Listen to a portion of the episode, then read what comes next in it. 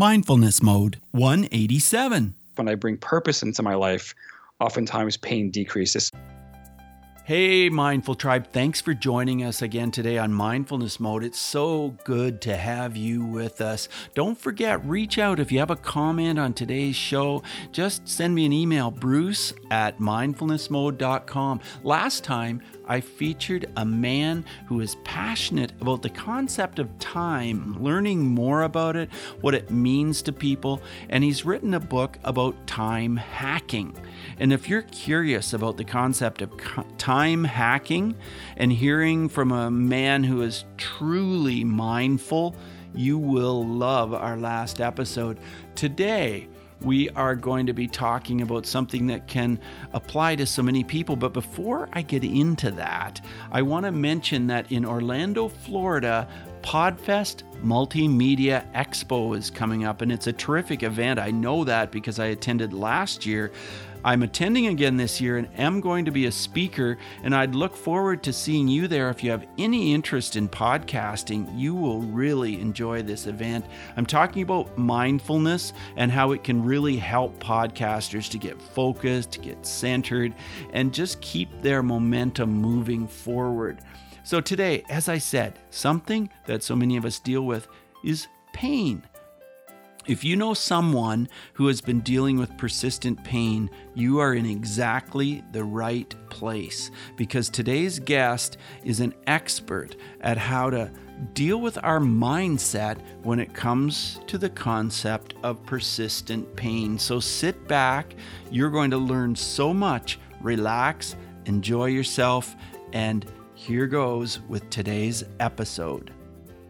Okay, Mindful Tribe, let's get started. I am really excited today to have Dr. Joe Tatta on the line today. Hey, Dr. Tatta, are you in mindfulness mode? Hey, Bruce, it's great to be here with you. I am strapped in and all set for my mindfulness mode for the day. That's good. Dr. Joe Tatta is a doctor of physical therapy, board certified nutrition specialist, and functional medicine practitioner who specializes in treating persistent pain and life related health issues. His mission is to create a new paradigm around treating persistent pain and to reverse our global pain epidemic. He's the creator of the Healing Pain Online Summit and the Healing Pain Podcast. He's also the author of a highly acclaimed book called Heal Your Pain Now. So, Dr. Joe, what does mindfulness exactly mean to you? Well, Bruce, as, as someone who helps people heal naturally from chronic pain, to me, mindfulness is a really uh, wonderful, powerful, natural, proven way to alleviate pain by paying attention to your pain with curiosity, but without judgment. So, trying to figure out what the cause of the pain is and becoming present with your pain and viewing it as an outside observer. Okay, well, that can make a big difference to how we deal with pain. But for, for those Mindful Tribe listeners that are wondering, okay, what does it mean to deal with pain with curiosity? How do we do that, Dr. Joe? Well, as, as people with chronic pain know, and all of us have had pain in one form or, the, uh, or another throughout our lives, pain is a, in many ways, is a normal thing. It alerts us to danger at times. Um, chronic pain is not a normal thing. It's not something that should persist.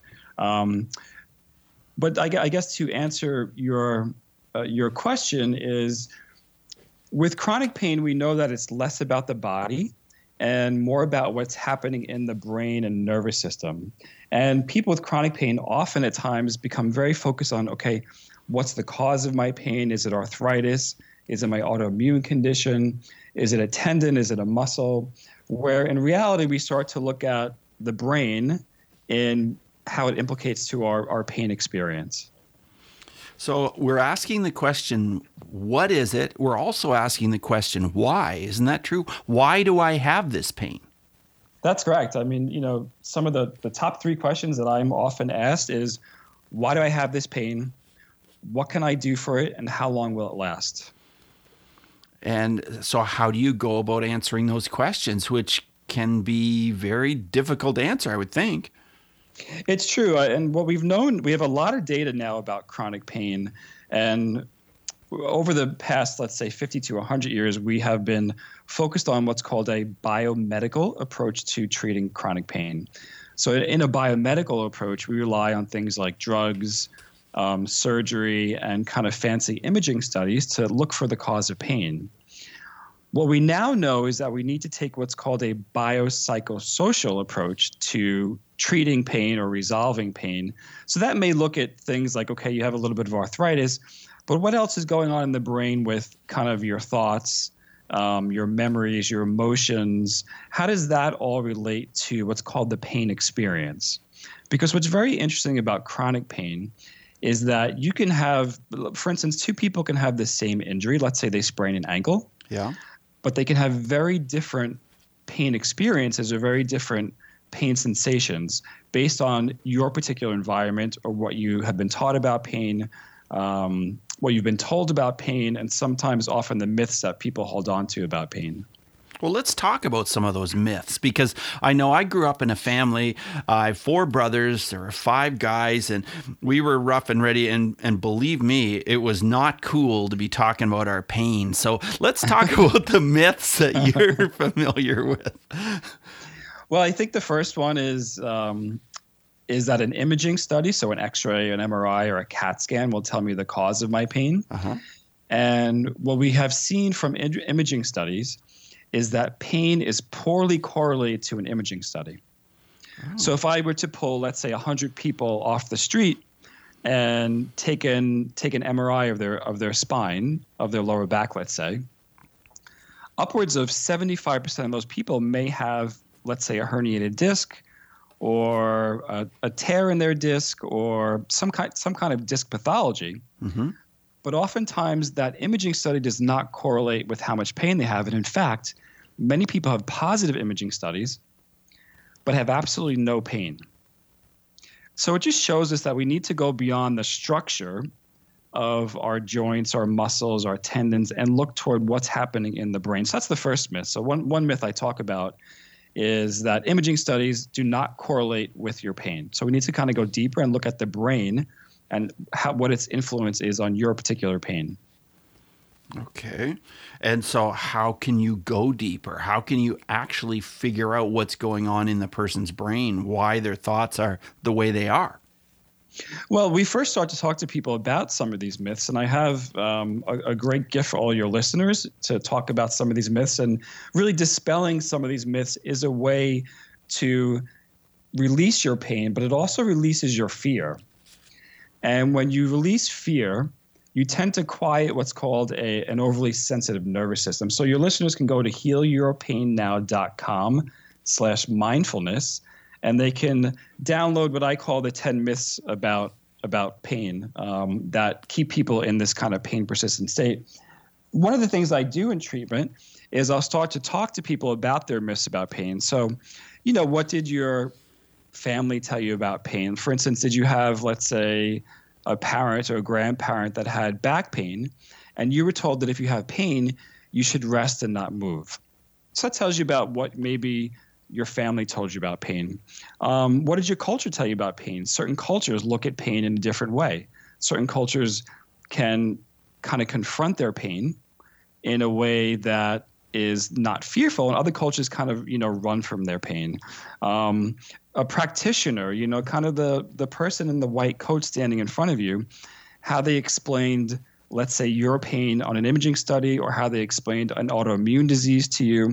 Often, at times, those types of explanations can cause the brain and the nervous system to become very what's called sensitized. So we, t- I take people through a different, you know, a couple different um, exercises to bust those myths, as well as to basically explain to them that pain isn't necessarily about the body, that oftentimes it's what's going on in the brain. And when we look at the brain, we like to talk about what's called a neurotag. And a neurotag is almost like a memory. So what what's happening? What are all the things that are occurring in your brain? Your thoughts, your emotions, the sensations. Um, are you avoiding movement? All those things are what's called the pain experience. And we kind of piece through them one by one by one, and eventually someone's pain starts to decrease and their fear decreases. And when fear decreases, you can get back to things like healthy movement, which helps pain in a number in, in many ways. Okay, and I'm wanting to know if meditation uh, fits into this picture somewhere where we can uh, reduce the pain experience through meditation. Yeah, so mindfulness, uh, you know, mindfulness stress reduction or, or meditation is a way to um, take your thoughts and slowly, you know, throughout the day, you're gathering these thousands and thousands of thoughts. So it's it's, it's the way to t- it's it's a way to slowly kind of swipe away one thought at a time until maybe you're focused on something that's peaceful or calming and through that it'll quiet down the brain and nervous system and and alleviate pain there are many many good studies on mindfulness based stress reduction and how it can decrease pain within a matter of minutes right so what do I do if I'm working with somebody and I they're telling me about their pain and I talk about meditation and they say, "Well, you know, I tried that and it didn't work. I wasn't able to calm my mind down and it was just frustrating." What would you say to that person, Dr. Joe? Well, I would say mindfulness and, and meditation is a skill, just like every other skill. Like when it, when you learn how to, let's say, dribble a basketball, you're a little clumsy at first and you're not very good at it. And as you practice day by day, um, you kind of really fine tune that skill. So, you know, meditation can be difficult, especially people with pain where they have all these thoughts going through their head. So, if you don't want to just, you know, kind of sit in a cross-legged position and start to meditate right away, then what I would recommend is kind of getting into the body first, and you can do that in two ways. One is through diaphragmatic breathing, so just gentle deep breathing. That'll quiet your nervous system. The other way is just some gentle stretching, um, just some gentle flexibility exercises, you know, for five minutes. It's a way to prepare the body and quiet the body down before you get toward that meditative state. And the interesting thing about meditation is just three minutes a day is really where I want people to start. So you can do a couple of diaphragmatic breathing exercises before. That may take you, let's say, you know, four minutes, and then you start with, let's say, three minutes of meditation daily. Okay, well, that seems very reasonable. It seems very easy to attain three minutes. That doesn't sound overwhelming at all. No, and, and particularly for people with with chronic pain, uh, we have a lot of good data around something called pain catastrophizing. So it sounds like a big fancy word, but those are the thoughts that oftentimes cycle through people's minds who have chronic pain. That you know, the, these are the thoughts that go like this: "Oh my God, I have this pain. It's never going to go away." or this pain is going to be the death of me, or this pain interferes in every single aspect of my life. What we know about these types of thoughts is not only does it make your pain worse as far as the intensity, but it can also make the duration of pain or the, the how much pain lasts, it can make that worse. So oftentimes I tell people, okay, meditation is going to be a powerful tool for you, but let's look at some of your thoughts first and let's kind of write them down on paper. So let's write down maybe the top five um, pain catastrophizing thoughts you have, and let's replace replace those thoughts with something that's more kind of soothing or calming or, or positive. So, oftentimes in my practice, I talk about signs of safety versus signs of danger. So, pain catastrophizing are those signs of danger in your mind, where signs of safety, such as I was able to do five minutes of exercise this morning, or um, I love the new recipes in my diet, or even though I have pain, I was still able to go to work today. Those are signs of safety, and just journaling about them or writing them down for a couple of minutes, either in the beginning of your day or the end of your day, and it can help decrease that catastrophizing and prepare you for practices like diaphragmatic breathing or some meditation.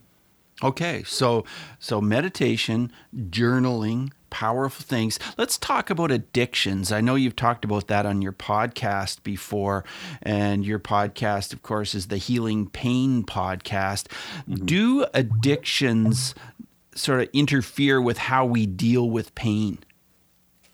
Yeah, it's a really great question, Bruce, and I'm glad you brought it up. So, you know, in our country right now, we have about 100 million people who struggle with chronic pain. And part of that outdated biomedical model is that we have used opioids, which are addictive substances, to try to treat pain. And I'm not against opioid use for, let's say, the, the lowest dose for the shortest period of time, because sometimes people need them as part of an integrated approach to healing from pain. But we know that long term opioids are not a solution for chronic pain. And in fact, long term opioid use can actually lead to something called hyperalgesia. And it's kind of a fancy word that means that the more opioids you take, sometimes the more pain you can actually have.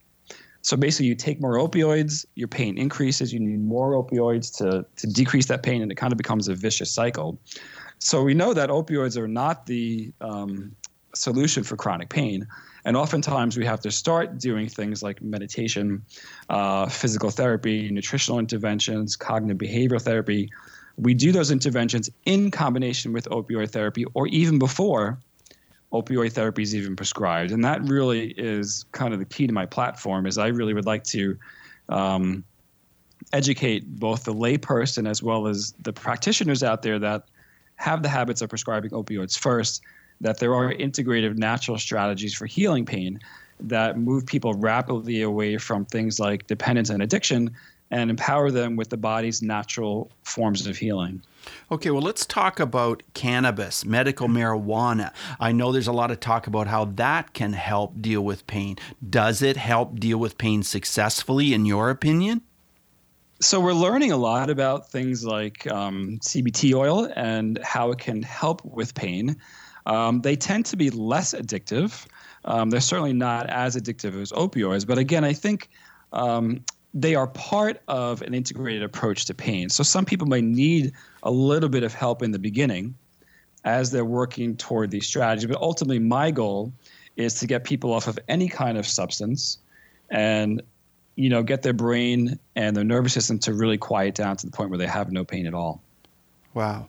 Well, there is a lot of use of that. And it seems like our culture is moving toward uh, more use of it. I mean, with the whole emphasis on legalizing marijuana, is that going to be a helpful thing for our society? You know, it, it's a great question, and we're still learning about it, both as far as like the you know research as well as what clinicians who are prescribing it are seeing seeing in their practice. I would say it's a better use of a drug rather than an opioid.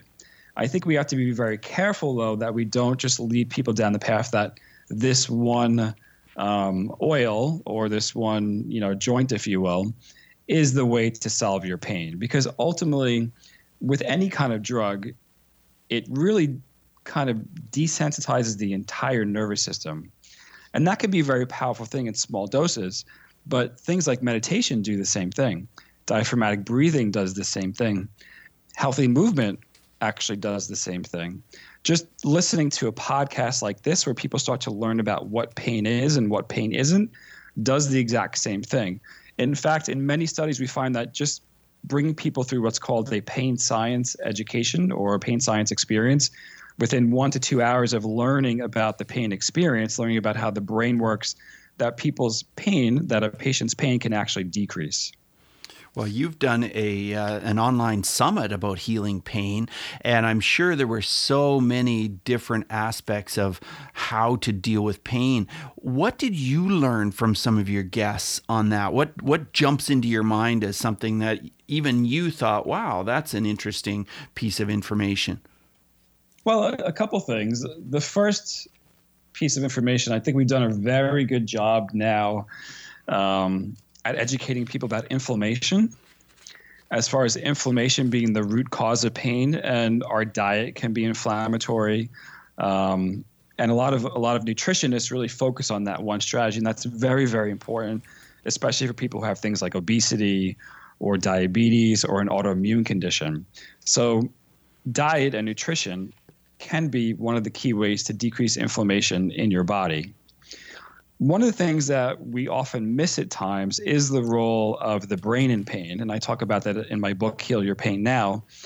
So looking at what's going on in our in our brain as as well as what's going on in our in our in our body. So one of the key things I talk about as far as the brain in pain, you know, it's bringing kind of the cognitive mindfulness based approach to the oftentimes nutritional approaches or movement approaches. And when you combine those three those three things together, the nutrition, the movement, and the mindfulness, that's when you get the really powerful combination that empowers people to heal their pain in a 100% drug-free way.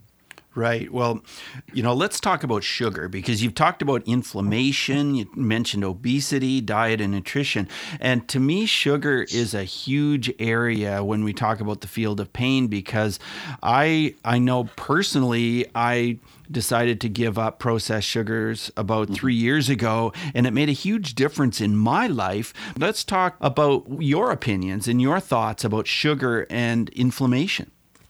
Yeah, I mean, when when a, a patient comes to me and we're we're talking about nutrition, there are three things that I really start them on, and that's a a sugar-free diet, a dairy-free diet, and a gluten-free diet. But I would say that sugar is probably the top strategy as far as nutrition goes because obviously when you eat sugar, it, it increases your blood sugar levels. Right. When when blood sugar levels increase, inflammation increases almost instantaneously.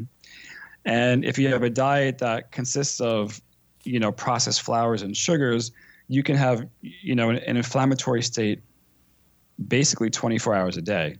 The other interesting thing about sugar is that it raises cortisol levels. So cortisol is the stress hormone.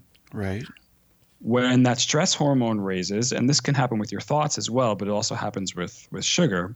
When cortisol raises, it, it puts kind of fat around your midsection, that kind of belly fat, and that belly fat in and of itself is inflammatory. So that belly fat uh, produces painful chemicals throughout the entire day. So, sugar really is the number one nutritional strategy if you want to start decreasing inflammation naturally through nutrition. It would be taking out any processed flours and any processed sugars from the diet. Yeah, and that can make a big difference. Well, let's talk about dairy. What kind of differences will that make in your life if you reduce or eliminate dairy products? Well, what's interesting about dairy is that dairy has lactose in it, and lactose is a form of sugar. That's why you hear many people being lactose intolerant. And you know, upwards of 75% of of humans are lactose intolerant beyond the age of 40. So one, you get that sugar out of your diet, but there's also a protein in dairy called casein, and that protein can be inflammatory for many people. So it's really kind of a double whammy with dairy. There's the sugar that's inflammatory, and then there's that one protein that can be inflammatory as well, which causes something called leaky gut. Oh, what is that? So, leaky gut is when your intestine becomes permeable to proteins that should not really pass through there. So, these are oftentimes proteins in the diet, such as casein or gluten. These are proteins that are attached to, let's say, the cell wall of viruses or bacteria.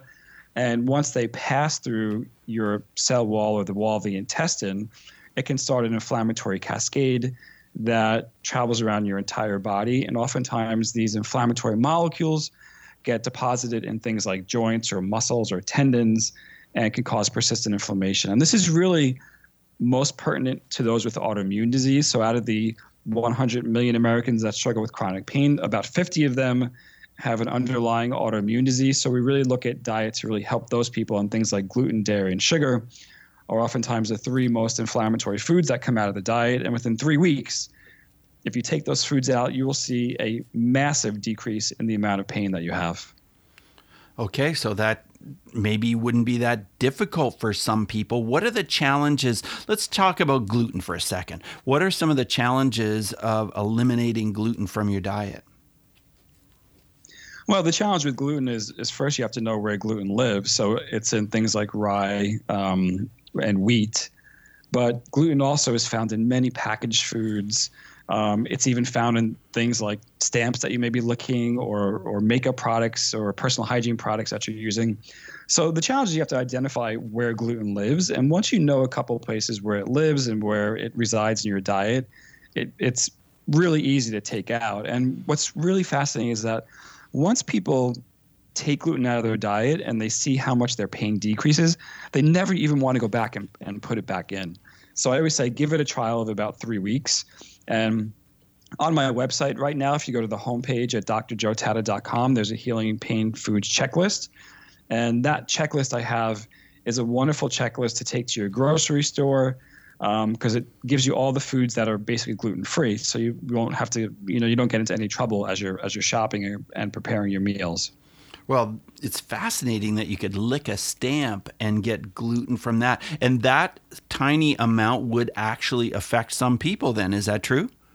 Yeah, if you have celiac disease, which is an autoimmune condition of the small intestine, which exists in about 1% of our population, even something as small as that can cause a reaction upwards of about 40% of our population is gluten intolerant. So those are people that, you know, maybe they can have a half of, let's say, a plate of pasta and they're okay. But if they have it multiple times a week, then they start to get things like IBS or joint pain or headaches or skin reactions. Um, some people even get things like brain fog from it. So when you talk about being mindful, um, you know, being mindful of your dietary choices on a daily basis can be a solid way to decrease pain in your life. Well, let's talk about alcohol and, and wine. And I know some people will have a sip of wine and they get an instant headache, but let's talk about alcohol and how that can relate to pain. Yeah, so that can be a slippery slope. So, you know, we know that a, a glass of wine a few times a week, you know, between three and four glasses a week is healthy. Um, alcohol can be a crutch for people uh, where they use it as a way to decrease their pain. So rather than choosing things like mindfulness based stress, re- stress reduction or progressive relaxation exercises or the diaphragmatic breathing we've talked about, um, they turn to the alcohol to quiet their nervous system or to decrease pain. And that's really not where we want to, um, you know, it's not we want to teach people. We want to teach people, okay, how do I calm my nerve, nervous system naturally? What are the positive thoughts and intentions I can add into my life? Um, what are my activity goals for the week that'll help me decrease pain? Um, what's my sleep goal? Because we know that sleep is very important for pain. What's my nutrition goal? What's my pleasure goal for the week? So, do I have some type of activity in my life that brings in pleasure? When you bring in pleasure, you decrease pain. And last but not least, what's the purpose in my life? When I bring purpose into my life, oftentimes pain decreases. So, you know, if you have a glass of red wine a couple times a week, it's wonderful. I have it. That's that that's can can be a healthy part of your diet, but it's not going to be the way to manage your pain. Right. Right. Well, it's interesting you mentioned purpose because I know there's a lot of talk about, you know, figure out what is your passion and grab your passion. And, you know, it makes sense. I mean, if you're living your life and you think, well, I really have no hobbies, I really have no interests, I just go to work all the time. I have met people like this. And do you find that they have higher levels of pain in their lives than people that really do have lots of things that they love to do in their lives? Yeah, I mean, there's a lot of studies done, and we see this in clinical practice as well. When people come in and I talk to them about the various aspects of their lives, one thing that I talk to them frequently about is their job. Um, not only how stressful is your job or how many hours do you work, those things can contribute to pain, but oftentimes what's going on in the work environment. Um, and there have been a lot of studies done around actually bullying, bullying in the work environment. So that could be um, a boss that can be bullying, or that can be a coworker, or someone at work that you know is bullying to you. And we see in studies, and obviously through talking with patients as well, that if they're in that kind of work environment, that just by going to work can cause things like headaches or back pain or neck pain to to increase. Um, and then you know when you look at purpose, obviously if you're going to a job that you love and enjoy and brings purpose to your life and you, it's not so much work for you but it's it's uh, you know greater meaning that those types of of patients or populations of people have significantly less pain than people who go to work and it's it's you know doesn't necessarily bring it may bring a paycheck to their life but doesn't necessarily bring any kind of purpose to their to their being. Sure that makes sense. Well i'm so glad you mentioned bullying because that was going to be my next question. I believe and have found with my experiences with my clients that that you know mindfulness can really help to reduce how we look at bullying and how we perceive it. Do you have a story possibly a story about yourself and bullying that happened happened to you, or maybe one of your clients or somebody you know, where mindfulness would have made a really big difference? Well, from a clinical perspective, we see that chronic pain oftentimes starts early in life. So there's a priming of the nervous system that develops early in life. So if a child is bullied, they're more likely to have things like back pain, neck pain, migraines, irritable bowel syndrome, uh, all those types of chronic pain or pain syndrome type conditions. What's really interesting when we look at the data is that not only do children that are bullied develop those syn- syndromes, but also the people doing the bullying. So, you know, we look at bullying, okay, we obviously want to help the person being bullied, but we also know that we have to help the other person as well. Right. That they're both they're both likely to develop these types of chronic pain syndromes. In my personal life, um, you know, as an adult, the the one thing that comes to mind um, most is right now we know that natural strategies, things like physical therapy, nutrition, cognitive behavioral strategies, can significantly decrease pain. However, insurance companies at times cover this just barely or don't cover it at all. So I spend a lot of my time um, negotiating or acting as an advocate for, for patients to try to get their insurance company to cover these types of services. And oftentimes I feel like I'm being bullied by kind of these, you know, larger multinational, um, publicly traded health insurance companies that we have here in the United States that oftentimes can be um, more concerned about the bottom line dollar versus people's health. So, you know, I think I think these these companies need to start to come around and embrace these types of natural strategies and start to pay for them and make it affordable so we can help the 100 million Americans that are in pain get out of pain naturally, basically. So, you know, I feel bullied by the insurance company when they say, well, I'm going to give you four visits. And I say, you know, four visits is not enough. This person's had pain for 20 years. And I probably have about, you know, nine months worth of care that I really need to work with this patient one on one to really help them turn their, their life around. Wow. Do you see a shift happening? Are are you experiencing changes with the insurance companies in this way? Well, there's there's very very um, there's signs of of hope there. I know there's a couple of insurance companies in um, uh, the state of Oregon that have kind of lifted physical therapy at times it can be kind of an arduous process for us to get benefits or to get approval for physical therapy. Right. And I know the insurance companies are starting to make that uh, process easier. But you know, the United States is a, is a large country, and we have a lot of people in chronic pain. And what's interesting is that what we see happening in the U.S. really occurs in every single country throughout not only the modern world but also the developing world. So um, pain rates are, are very similar, and we really have not developed not only a healthcare system, um, but also just a, a, kind of mindfulness system of how to treat people with pain. So it, it's happening slowly, and podcasts like yours, Bruce, and podcasts like mine, um, and you know the work of kind of people in this space is is helping. But we have a long way to go, and that's why I really have developed this platform around. Um, healing chronic pain naturally and that's one of the, that's one of the big things on my platform is okay how do we change our healthcare system to help people you know more rapidly versus you know waiting until they've had pain for, for 20 years before we say okay let's work on something that's more natural yeah. Dr. Tatta, my next questions are part of the multi-mode round. Just short 30 second answers are perfect. Here's the first one. Who is one person who has influenced your own mindfulness practice and mindfulness beliefs? Oh, one person. I only have to choose one person.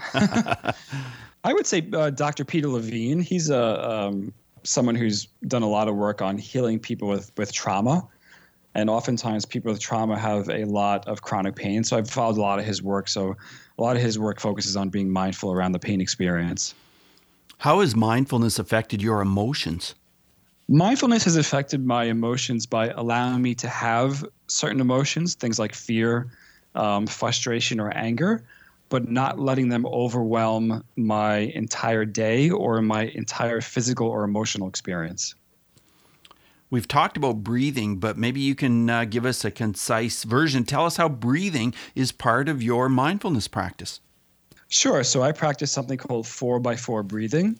So that's inhaling for four seconds, holding it for four seconds, and then exhaling for four seconds. And we know that that brings healthy oxygen to our system. It helps release tense muscles. It helps regulate high cortisol levels, and it even helps regulate high blood sugar levels. I know that you have a wonderful book coming out, and I'd like you to mention that. But as well, do you recommend any other books that are related to mindfulness or healing or anything like that? Um, the Biology of Belief is a wonderful book. Um, it's by Bruce Lipton. Um, it's a great book for, for people to pick up. That's, that would be my first choice. Mm-hmm. And tell us about your book. So my book is called Heal Your Pain Now: The Revolutionary Approach to Reset Your Brain, Brain and Body for a Pain-Free Life. It's available on Amazon. It's currently in the number one position in the chronic pain category. And it really brings people through a three-step healthy process of resetting your brain and body through the brain and pain, through healthy movement, and then through healthy nutrition. And I'll put a link right in our show notes at mindfulnessmode.com so that you can click on that and get get that because I highly recommend it. Could you share an app which helps you to be more mindful or would help some of our mindful tribe listeners be more mindful? Sure. My favorite app is something called Universal Breathing. It's called the Pranayama Free app. And that's an app where it gives you a couple different breathing exercises, but you can also um, regulate that app specifically to the type of breathing that feels most comfortable or most beneficial for you. And it's free, and you can download that um, from the App Store. Well, that's just great. It's been terrific talking with you. And I know there are so many people in pain that can really benefit from having heard you on this on this show. But tell us, how can we connect with you, learn more about what you do, and just continue learning about pain? Yeah, so first I would say go to healyourpainnow.com slash mindfulness, where I have a great free gift for all the listeners about busting the 10 myths around chronic pain. So just learning what those 10 myths are can help decrease your pain experience. As well, you can reach me at www.drjoetatta.com. That's my website. You can see the Healing Pain podcast there, and you can opt in for my free gift as well. And I know you're on Facebook as well, Dr. Joe. So that's a place where we can connect with you also, right? Yeah, I have a really active um, Facebook page. So that's at Dr. Joe Tatta. And I, I post there throughout the day about tips and strategies to help people overcome their chronic pain. Super. Well, I want to thank you for joining us today. I really appreciate all your thoughts and advice on this topic. So have a great rest of your day, Dr. Joe. Thanks, Bruce. Thanks for the work you do. It's been a pleasure. Yeah, great. Bye now. Thank you so much for joining us today on Mindfulness Mode. For insightful blog articles and show notes for every episode, check out mindfulnessmode.com. If you've enjoyed this podcast, you could help us out by clicking on the iTunes link on our website and leave a rating and review. Till next time, Mindful Tribe, use what we've learned today to reach new heights of calm, focus, and happiness. Stay in the mode.